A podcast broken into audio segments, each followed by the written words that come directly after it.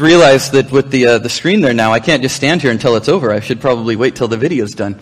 Well, um, happy Palm Sunday, everyone! I'm so excited to get into the Word with you today. Uh, I mentioned a couple weeks ago that I felt God had put a word on my heart for this specific Sunday, um, and that there was really something He was leading me to, and I believe it, and I hope and I pray that as we go into the Word today, that you hear something that gives you a new perspective on Palm Sunday. Because a lot of us hear Palm Sunday, we think King Jesus rode into Jerusalem, they, wo- they waved the palm branches, you know, we, we know the story, and we, we know that they were kind of missing the point that Jesus was there to die for them and that he wasn't the conquering king. But I think there's even more depth here that sometimes we even miss that will give us a richer understanding of what was happening here. So we're going to read the story today primarily from the book of Luke and then I'm going to have a short excerpt from the book of Matthew. So open your Bibles with me. You can get out the Bible app um, and, and follow along with us as we read from Luke chapter 19 starting in verse 28.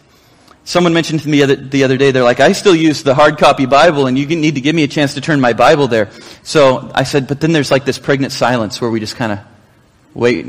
So, uh, hopefully you're quick on your, on your Bible draw. Luke 19, chapter, uh, cha- chapter 19, verse 28. It says this. So after telling this story, Jesus went on towards Jerusalem, walking ahead of his disciples. As he came to the towns of Bethphage and Bethany on the Mount of Olives, he sent two disciples ahead. Go into that village over there, he told them, and as you enter it, you will see a young donkey tied there that no one has ever ridden. Untie it and bring it here. And if anyone asks, why are you untying that colt? Just say, the Lord needs it. So they went and found the colt just as Jesus had said, and sure enough, as they were untying it, the owners asked them, why are you untying that colt? And the disciples simply replied, the Lord needs it. By the way, this is not an okay to just steal something and say the Lord needs it, okay? This was, we need to just clarify that.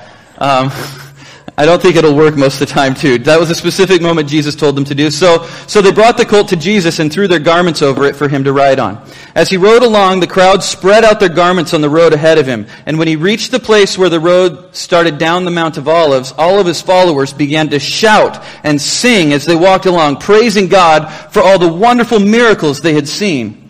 Hosanna! Blessings on the King who comes in the name of the Lord. Peace in heaven and glory in the highest heaven. But some of the Pharisees among the crowd said, Teacher, rebuke your followers for saying things like that. And he replied, If they kept quiet, the stones along the road would burst into cheers. And then for Matthew 21, it concludes the story with this.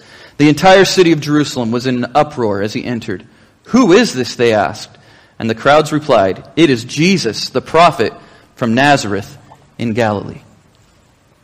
So Jesus takes this donkey. We've talked about over the last couple, couple weeks several times how uh, Jesus would daily on this Passion Week come over the Mount of Olives from Bethany and down into Jerusalem. And on this particular trip, he had them grab a donkey for him and he began to ride the donkey. And as he rode the donkey, people are cheering and it's this crowd that begins to grow in, in, in, in excitement and this buzz and Jesus goes first century viral. Like people, it, it just explodes. There's a crowd. It's a mob. He is suddenly trending. And, uh, and uh, there's something about viral things on, on the internet, right? There, there's like, um, videos and songs and things like that. The reason they're viral is not because of the thing itself, because you often don't know what it is till you watch it, right? It's the curiosity of the thing. It's you hear word about it, you hear rumors, and it suddenly builds, right? Same thing with Jesus. There's this buzz starting, there's this growth, and Jesus uh, just goes viral. I made a I made a video I put on YouTube a few years back that went viral. I had like 50 views after a couple weeks and it was crazy because every time I hit refresh, there was another view that would show up. I was like, I am blowing up. It was really exciting. So, um, but people are coming around because they're curious. They're coming around because they're excited. They've heard stories. They've heard all these things. And so this swelling crowd gathers around Jesus and they start to take off their coats and lay them down on the road in front of Jesus as he's going along. And this wasn't like a bizarre act. People didn't see that and be like, gross, what are you doing? That's really weird. This was actually a cultural thing. If you read in the book of Second Kings, there was a, a king named Jehu that came along. He was the one that actually finally overthrew what was going on with Jezebel and things like that. And when he became king, he let everybody know, by the way, I'm king. Do you know what they all did? They took off their jackets and laid it down in front of him and they made a red carpet for the king. And so when a king comes through, when a king is announced, everybody takes off their jackets, their coats, their cloaks, and they lay them down and for him to walk over. And so this was what was going on. And so um, when we read this, you might have noticed in the text there, I put a bracket around the word Hosanna. I put a bracket around it because in Luke's gospel, he's the only gospel to not use the word Hosanna which um, I think there's good reason for. Luke was a doctor, and he had done all kinds of research to write his gospel. He had collected information from Mark and different things. And when he wrote his gospel, he was writing to a community that was not Jewish. And the word Hosanna is a Hebrew word. And so he was going, this is probably going to be a little confusing for them. So he kind of just took that word and omitted it. But in the other gospels, it opens with Hosanna. And this word Hosanna actually isn't a, a word. It's, it's like slang that they had. It was actually a mashup of words. It was um, kind of an actual kind of a, a transliteration of two Hebrew words. Um, one was yashe, which is um, means to save or to deliver, and the other is na, which means please, I beseech you. And so it's an interesting word because it's both a cry for deliverance, I beseech you, but it's also a cry of worship. So it's like begging for help, but it's also a cry of worship. So if you were to boil the whole thing down, it would really kind of mean to, we beg you to save us, our deliverer. And so they're yelling, we beg you to save us, our deliverer. They're shouting, Hosanna. And this is a statement whose context is going to have a lot more weight as we unpack it in just a few moments. So on the day that Jesus rode into Jerusalem, it wasn't just an accident the day he came in. Why didn't he come in on a Tuesday? Come in on Taco Tuesday or come in on Monday or something, you know? Like, why did Jesus come in on Sunday? Um, I've come to realize that God doesn't do things just because. It's not just like an accident, like God's like, oh, it turned out it was Sunday we came and did this, you know? There was significance to this, and we're gonna break it down, okay? So, last Sunday we took communion together and Pastor Ty talked about Passover. Do you remember that? We talked about the Passover and, and uh, what it meant. And, and, uh, and so what happened was 1,300 years even before Jesus, the first Passover happened. The Israelites were in captivity in Egypt. We know the story. And that death is coming to Egypt. Even the Israelites were not going to be spared from the death that was coming for them. And so the, it doesn't matter who you are. It doesn't matter the merit of your innocence or your guilt. It's not considered. Your faith, your creed. Um, it doesn't matter if you're the victim or the abuser. It doesn't matter if you're the captive or the captor. It was completely impartial. Death was coming. And only the people whose homes were marked with the blood of a lamb would be spared. And this is really interesting because if the Egyptians, sometimes I don't consider this, if the Egyptians had done the very same thing, they would have been saved. It's not something that the Jews were just supposed to do to save themselves. Anyone who put the blood over the doorposts would be saved. The only criteria for salvation is the blood of a lamb over your doorway. And then the death angel passes over and the result uh, is so devastating to those that don't obey that uh, it, it brings the nation to its knees and Pharaoh says, get out and they're able to escape and they flee into the desert across the Red Sea and into the desert. And they go down to Sinai. And it's at Sinai that God meets with Moses and he gives him the law. Now, when God gives the law to Moses, he doesn't just give him the Ten Commandments. That would be a really short Pentateuch that we have there if God was like, here's the Ten Commandments, you're good. He gave them a lot of information. He told them how they're supposed to live among one another, how they're supposed to treat foreigners, how they're supposed to worship, how they're supposed to build the tabernacle, how they're supposed to have sacrifices. God broke down basically how their entire cultural identity would be as he gave the law to Moses. And so he breaks all this down. And within this, in the book of Exodus chapter 12, he explains that the Passover is not a one-time event, but this is something year after year you need to celebrate and look back at how I delivered you from Egypt. And when you put the blood over your doorposts, death passed you over. Pass over. And so in Exodus chapter 12, here's the, here's the directives that God gives. In, starting in verse 3, God says, Tell the whole community of Israel that on the tenth day of this month, each man is to take a lamb for his family, one for each household. So God actually resets the entire calendar. He gives them the Jewish calendar at this moment. And he says, on this month, on the tenth day, you are to go and select your lamb as a family. Do they take that lamb and then kill it? No. They take that lamb and they take it home and it lives with them for the next four days. So it continues on in verse 6. He says, Take care of them until the 14th day of the month, when all the members of the community of Israel must slaughter them at twilight. So this tenth day of the first month, when they have the, when they select the lamb, was called Lamb Selection Day. I don't know how they came up with it, but that's what they named it. Lamb Selection Day. And the family was to select this lamb on the tenth day of the month and bring it into their home and care for it until Passover, which was four days later, when the actual slaughter was to be done. Jesus rode into Jerusalem four days before Passover. Jesus rode into Jerusalem on Lamb Selection Day, on Lamb Selection Sunday. Jesus comes in, and on this day that we call Palm Sunday and as Protestants, the people that day saw Jesus riding in on a donkey on their lamb selection day, the day they're picking out their lamb, and they see Jesus coming in on a donkey, and they go, Hosanna, save us! Save us! You are, you need to save us. You need to rescue us. Savior, come. And they, they started shouting this and the crowds may not have realized it in the moment, but they were selecting their Passover lamb that day at that moment. And the Jewish rabbis actually continue on an oral tradition. It's called the Mishnah.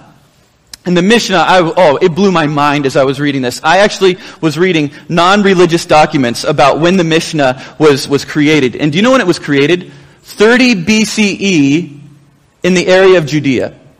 You think about how much politically and how much religion stuff was going on, right? How, it, it was a hotbed of, of discussion and, and these different teachers coming together. So this Mishnah, which was oral tradition passed down because paper was really hard to come by and the internet was still a few years off. And so to pass on information to other people, you had to have an oral tradition. And so this Mishnah was an oral tradition. It was actually called the Oral Torah, which was within it then contained different books, just like our Bible has different books of the Bible. And so within this Mishnah, there was a book spe- specifically, it was called, oh, and I'm going to butcher this name. I'm not good at Hebrew names. But it was called the Pesachim, or the Order of Festivals. And it gave directions beyond just what the first five books of the Bible are, about how they were to enact their different festivals. Specifically, this one is talking about Passover. And so this has rules about how you're supposed to do this. And I actually came across an exposition that cited research that was done by a guy named uh, Hyam uh, Maccoby that was published uh, to the Cambridge University Press regarding how Passover sacrifices were to be observed and, and how that related then to Jesus, the Passover lamb. So, so this Mishnah, dating back to first century Judea, I'm going to read it verbatim what this, what this author said because I don't want to mess it up. But catch what's going on here. Jesus comes in on Lamb Selection Sunday, on Palm Sunday, right? Here's what the Mishnah says about what's to occur on the 14th day, on the day of, of Passover. The lambs were killed and their blood applied to the altar in an old-fashioned fire line style. Lines of priests stood ready with gold and silver basins for passing the blood to the altar. Again, we turn to the Mishnah for the details. This is a direct quote. An Israelite slaughters the Passover lamb, and a priest received the blood, hands it to his fellow, and his fellow to his fellow, each one receiving a, basin, a full basin and handing it back an empty one. And the priest nearest the altar tosses the blood in a single act. The Passover lambs were killed in three consecutive waves, and while the slaughter was being performed, the Levites in the temple chanted the Psalms 113 to 118, the same Hallel in which Yeshua and his disciples would have sung the night before. When the ninth hour arrived, a long blast of the shofar signaled the Levites, be, signaled the Levites, and they began their chanting of the Hallel. The gates to the inner court were opened, and the first crowd of Israelites with their lambs ready, ready rushed in, and within minutes the clean and spotless courtyard around the altar was stained red with blood. Gutters flowed with red. The base of the altar seemed to bleed, even gush forth as basin after basin of blood was splashed again in quick succession. The dead lambs were hung on hooks, forearms spread in a crucifixion pose as they were skinned and prepared for roasting. The Levites continued chanting the Hallel. The sound of their voices, joined by the voices of the thousands of pilgrims who had gathered at the temple, filled the entire city of Jerusalem. Indeed, they were heard outside the walls a short distance away, where Yeshua had then been hanging on the cross for six hours. As they chanted, the cords of death entangle me. Precious in the sight of the Lord is the death for his righteous ones. Open for me the gates of righteousness. The stone the builders rejected has become the capstone. This is the Psalms that they're singing, this tradition that has been carried on for 1300 years, blood flowing out, these lambs on these hooks as they skin them, arms spread wide, as Jesus on the hill, the lamb they selected, has died for them. What an incredible thing. Directives given down through this oral tradition. And Jesus enters Jerusalem on this lamb selection day. He was chosen by the people, even though they didn't understand. And four days later, he died on a hill, the lamb slain for all our sins. What an incredible thing. And the covering of His blood is what saves us from the death we are all due. It doesn't matter, just as we talked about earlier, doesn't matter who you are, what your, what your creed is, who you know, any of these other things, it doesn't matter because ultimately the only thing that can save us is the blood of the Lamb that covers us. And Paul says in 1 Corinthians 5 7 that Christ is our Passover lamb and he has been sacrificed. Christ is our Passover lamb. I was, I've been thinking about the people that were in the crowd that day when Jesus went viral coming in on Palm Sunday. The people that saw him riding in. There were different people in that group, and as I read the story in the different gospels, I realized there's different, so many different groups represented, and it's really well illustrated in the gospels. Um, first, the first group I noticed were, there were the dedicated. They were with Jesus from the beginning. They were the OGs. These were, these were the ride or die. Three years they'd been with Jesus. They had followed him. They had been to two other Passovers before this. They knew who Jesus was at, at a level. They still had some, some misunderstanding, but they said, we are going to give up everything to follow Jesus. They, they, they left their nets and their, their tax collecting and their livelihoods. They left their families and they said, I'm leaving it all behind for what you promise and what you hold, Jesus. They were the committed ones, and they're the ones that started just lifting their voices in praise. And, and, and they, they, they followed Jesus. But then there was another group that is kind of, you see in this, in this uh, group. They, there's this group that I would call the hungry or the desperate. They're the ones that saw the miracles. They saw what was going on. A lot of this, um, a lot of this crowd had seen Lazarus be raised from the dead. Did you know Lazarus was raised from the dead literally just a day or two before this happened? Lazarus had been raised from the dead in Bethany. They seen, had seen Jesus raise the dead. This is his last miracle before Passion Week. And they go, I need that. I need that. Look what it says in John 12. It says, many in the crowd had seen Jesus call Lazarus from the tomb, raising him from the dead, and they were telling others about it. That was the reason so many went out to meet him, because they had heard about this miraculous sign. They were desperate. They wanted miracles. They, there were people in the crowd, they saw things, and they said, I have things that I want to see brought back to life. I want to see the dead brought back to life. I want to have new, new, I want to see change happen. I want to see new rulers. I want to see new purpose. I want to see salvation. For some, it was political. For some, they wanted to see salvation from Rome. That when, when Jesus came into Jerusalem and it was on Passover, they were looking back and they go, we've been captives in Egypt. We've been captives in Babylon. God has brought us out of those things. When He brought us out of Egypt, that was on Passover. I bet this is it. I bet He can do it. If He can raise the dead, look what He could do with an army. We'd be invincible. We could do this. Save us. And so they're the desperate. They're looking for answers. It could be a variety of different ways and different things that they're looking for. But they're trying to experience this power of the Savior that is there. And they're desperate for answers. But they're looking for it within a context that they can understand. They're looking for it within a context that they can grasp or that they want. They're coming with their agenda.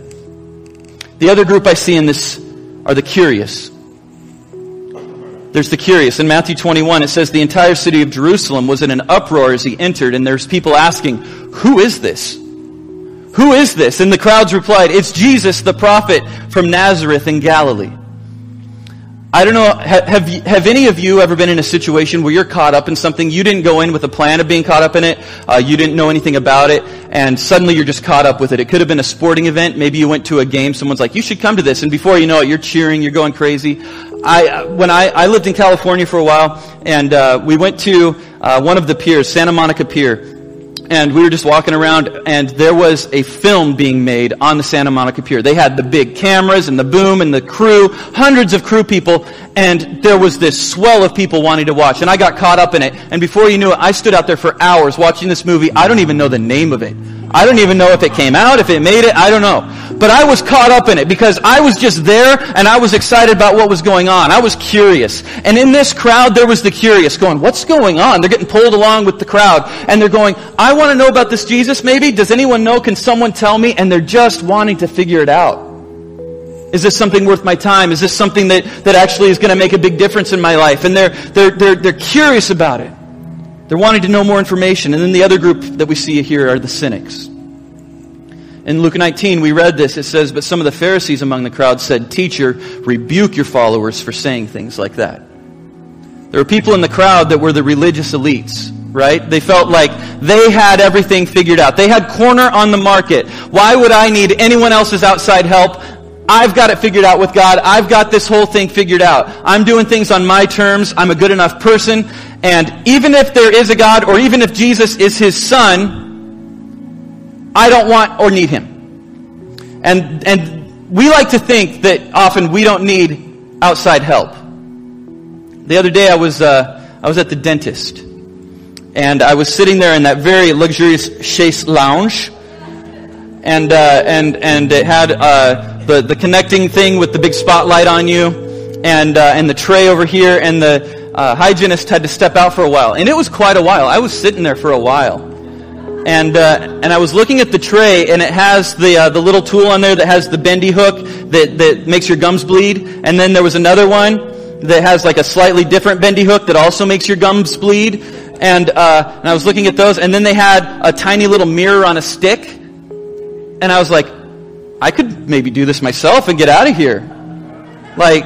How hard is a cleaning? I could, you know, I got a mirror even. I could maybe make this work. I didn't do it, by the way. I didn't do it. But uh, as ridiculous as it sounds for me to say, why won't I do my own dental work? As ridiculous as it sounds to say, why would I trust anyone more than myself, right? I know me better than, I, than anyone else knows me. God knows you better than you know yourself. Just as it's completely ridiculous to say, I'm just going to fix my own uh, health issues, my own dental issues, I'm just going to heal my, it's the same to say to God, I'm just going to heal my own broken soul. I'm just going to do this myself. The Bible call in the Bible, um, Jesus says that uh, that I didn't come for the healthy, but for the sick, and he's illustrating himself as kind of a doctor. We've referred to him as the great physician. And Jesus is saying, um, I am here to help you heal your soul. I am here to help mend what's broken. And today I can tell you, Jesus can physically heal you. He is capable of healing your body if you have a broken body. But even more so, He wants to heal your soul. The thing that will last forever. Will you trust Him with your soul? The thing is, though it requires honesty, in the same way you wouldn't want to go to a doctor that just wants to tickle your ears. Just, you know, you wouldn't want to go to a doctor that says, well, everything looks great when you have serious issues. In the same way, we need to let Jesus give us the honest look and say, this is where you need me. Um, in the book of Revelation, Jesus is uh, critiquing a church and he says, you say that I need nothing. You say that I, I am all that I have and I am rich. He says, but look at you. You're naked and blind and wretched and poor. Come and count, get counsel from me. I've got gold refined in the fire. I will give you everything you need. You can't do it yourself. And so there's these critics on the outside that, that, that just shake their head at Jesus and say, I think I've got this figured out and I definitely don't need you. And there's these four groups in this crowd. And the truth is, I was thinking about this. We all, everyone in this room, no one excluded, fall into one of those categories. Every one of us will fall into one of those categories. We're all in the Palm Sunday crowd. You in this room today are in that crowd. You're one of those people. Either A, you're the committed. You said, I've left everything to follow you, Jesus. I've left everything to follow you, Jesus. Or B, you're, you're hungry, you're desperate, you're looking for answers, you're going, whatever it is, I'm grasping for it. I've heard there's a miracle worker. I've heard there's someone that can bring dead things back to life. I need that. Or maybe you're curious, you're going, I just am trying to figure out who this Jesus is. I need to know what's going on. What's the, what's the hubbub about? 2,000 years ago he was around? Why are we still gathering in churches? Why are people giving their lives away? Why is someone getting on an airplane and flying to India for a year to serve and to tell people about Jesus? What's the deal? Tell me about this. Maybe you're the curious. Or maybe you're the cynic. You say, I don't need that. Whatever you're trying to sell me, I don't need it. I got this myself. I don't need him. Jesus came on Palm Sunday and he rode on a donkey. I got to tell you, that's not exactly the Corvette of animals right there. He came in riding on a donkey. And this was actually the same way that Solomon entered when he came in as king. And it was coming in as a sign of peace. Saying, I'm not coming in as a conqueror. I'm coming to make peace. Peace between men and God. And Jesus came to give us hope to actually know God. This is the same sign that Zechariah prophesied about. And the book of Revelation, though, here's the deal. Jesus came 2,000 years ago on a donkey, but the book of Revelation says that one day Jesus will return and he won't be riding a donkey. He's going to be riding on a white horse. He's going to be riding on a white horse and it says that he is going to bring judgment and his kingdom is going to come with force. He's going to come with power. Evil is going to be dealt with. Brokenness and sin are going to be forever destroyed. But here's the deal. God is a just God and He's going to bring justice. And wherever you stand, you need to be right with Him. Because that, at that time, there's going to be no changing of direction. At that time, He is going to be here as King and Lord of all. And we need to be in the right place before Him. But God wants to give us every opportunity possible to come to Him. The Bible says that He is not willing that any should perish. He doesn't want you to die and be separated from Him. He is doing everything to draw you back to Himself. That is why He died. In Hebrews 9 it says that there is a time, however, appointed for all men to die. We will live once, YOLO, and then we will face judgment. We will stand before God. One day, Sometimes we feel invincible. I will stand before God. You will stand before God. And in that moment, when we are held into account, how will He judge us? What's the metric for good enough? Is there some person out there that's like the median good, good enough person, and then the rest of history is kind of divided on each side? You're like, Hitler's easily on that side. But who's the middle person that's like, everyone on this side, we're good enough to go to heaven? There is no median. Bible says that all have sinned and fallen short of God's glory. You see, there's no cosmic scale that we just try to put enough good stuff on so that we can get to heaven. Who could even know what that is? The truth is, one sin is enough to separate us from God. But Jesus came to give us forgiveness in life that through His holiness, His righteousness, we can have access to the Father. And this is why He came. Jesus didn't come to make bad people good. He didn't come to make good people a little better. Jesus came to make dead people alive. He came to give me life. Yes, there is sanctification that happens. Yes, we become more like Him, but He wants to give you life. He's not here for some sort of, uh, you know, just character development program. He wants to give you life where you feel dead. Salvation is here today. So today, I want to say that we celebrate the salvation that's been brought when Jesus came in on Palm Sunday. What a wonderful thing. That day that, that he came out on Lamb Selection Sunday, and though they didn't realize it, they said, Here is our Lamb. Here's the one. Save us, Hosanna. Hosanna in the highest. And four days later, he died and he bled as they were going through their rituals, and they missed it. But today, I don't want you to miss it. I don't want you to miss it. Can we bow our heads and close our eyes together before we close? Jesus is just as relevant today as he was then. Jesus is just as present today as he ever was. And you might be in this room and you might be trying to distract your mind to not think about how Jesus is pulling at your heart right now. But right now, engage with it. Wrestle with it. One day I will stand before you, God. And I need to know that eternity has been set and secured as I have put my faith in you. Not living life on my own terms like I can set up my own situation, but God, that you came to make things right between me and you, Jesus, and I give you my soul today. So right now, as we have our heads bowed and our eyes closed, I want to invite you. If you've never given your life to Christ, today is the day of salvation. Today is the day to be able to say, on Palm Sunday in 2022, I gave my heart to Jesus and life has never been the same since. And I want to give you that opportunity. So if you've never given your heart to Jesus, or maybe you've been running hard and fast in the other direction, and it's time to reevaluate and come back and say, I repent, God. I need you to forgive me. If that's you in this room with our heads bowed and our eyes closed, this is between you and God, and you are ready to give him your heart and follow him and make him your king, I want you to raise your hand and raise it high. Raise it high. Yes, I see that hand. Who else? Anyone else? Thank you. Thank you. You can put your hands down. Right now, church, we're going to pray together. And this is not a magical prayer. This is a prayer that's words that illustrate a heart process. The Bible says that when we confess with our mouth that Jesus is our Lord, and when we believe in our heart that God raised him from the dead, then we will be saved. So right now we are going to do that. Confession with our mouth. We're going to believe in our heart. So repeat this after me. Say, Dear Jesus, I believe that you are the Son of God. I believe that you came to die for me. I believe that you took my sin and you forgave me and give me, gave me a new hope. Where I've been lost, you found me. And so now I surrender myself to you. You have my heart. You are my King. You are my Lord. You are my Savior. From this day forward, I pray. In your name.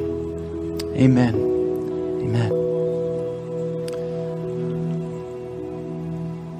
I encourage you, if you raised your hand or you meant to raise your hand, or maybe you just have questions, will you mark on your connection card at the end of the service here? Pastor Ty is going to come up. When we do our connection cards, will you mark on there that you gave your life to Jesus? Because we want to connect with you to give you the tools of what it means to follow Jesus from this day forward. Because now we're on a journey, right? It's not just a momentary event, but now we start the walk. When Peter and John and the disciples were called by Jesus, they didn't say, I will follow you the rest of my life and just continue on with their life. No, it changed the course of their life. This is a course changing moment and we want to help you in that journey. Um, we've got an amazing class that meets Sunday mornings at 9.30. They're actually meeting right now that walk through what it means to be baptized, what that means for you, what it means to go and follow Jesus the rest of your life. So let us know on your connection card that you've decided to follow Jesus. Um, thank you for doing that. Right now, I just want to encourage you. Today, Let's celebrate the salvation that we have. Amen. Let's celebrate that Jesus is here. Let's praise our victorious King for all He's done and that He has come to rescue and ransom us. And let's pray for our unsaved loved ones. The ones that have missed the lamb. Maybe, maybe they are in this crowd. Maybe they've been curious. Whatever it might be. Let's intercede for them. Let's pray that God would, would have a moment with them. I am excited about seeing our church grow. I'm not a church numbers person. I, I, I don't, I don't live and die by the, the numbers. But can I tell you something really exciting? Last Sunday wasn't a special Sunday. It was an, an April Sunday. But we had the largest attendance we've had in the last year last Sunday. It's exciting. Our church is growing. But can I tell you something? Can I tell you something? I don't want church transplants. I don't, I, if you came from another church, welcome. I'm so glad you're here. I hope that you grow with us. But that's, I am looking for people to come to salvation that have never known Jesus before, to be grafted into the vine here and to grow with us. I am, I'm grateful for those of you that have found a church home. Maybe you've moved, maybe something brought you here. Welcome. But I want to see this place filled with new believers that are starting to understand their faith for the first time. That's what my heart is. And that doesn't happen overnight, and I realize that, and I want to see us continue to grow in this. So let's pray for our unsaved loved ones. But right now, church, before Pastor Ty comes, I want us to stand together, and we are going to quote Psalm 118 that's, that's there, that they would have been saying on this Lamb Selection Day and on Passover. So let's, let's repeat this prayer where they would have been saying, Hosanna. Let's say this together. Ready? Please, Lord, please save us. Please, Lord, Please give us success. Bless the one who comes in the name of the Lord. We bless you from the house of the Lord. Amen. Amen. Well, you guys can go ahead and grab a seat one more time. Uh, this is one of my favorite parts of the gathering because we're going to do some spiritual rhythms that we do on a weekly basis. The first one is filling out our connection cards. And I was thinking about this and, and, you know, wondering like, why is this important? What do we do this for?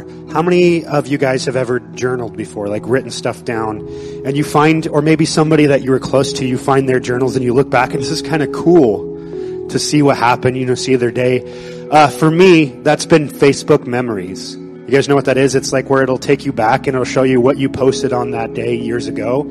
And I like it because it's really embarrassing and I get to delete those posts. Like, it's like, oh, look, there's 18 year old Ty with long hair and no beard. Like, that's disgusting. Like, what's going on here? You know, I'll post some weird stuff, but it's fun to, to look back on fond memories and see the cool stuff that happened.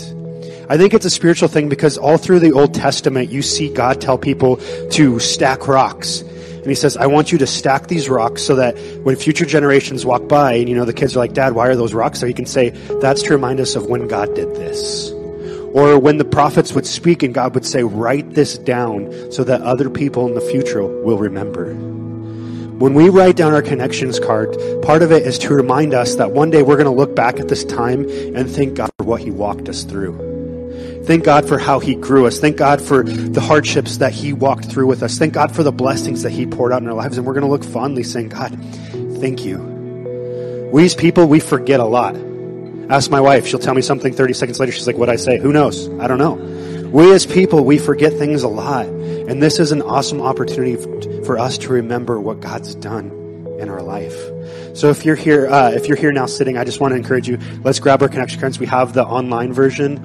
Uh, you can scan that QR code, or there's the uh, tangible version in front of you in the seats on the pieces of paper. But let's fill it out and thank God for what He's done in our life, so that we can look back and be blessed by how God works.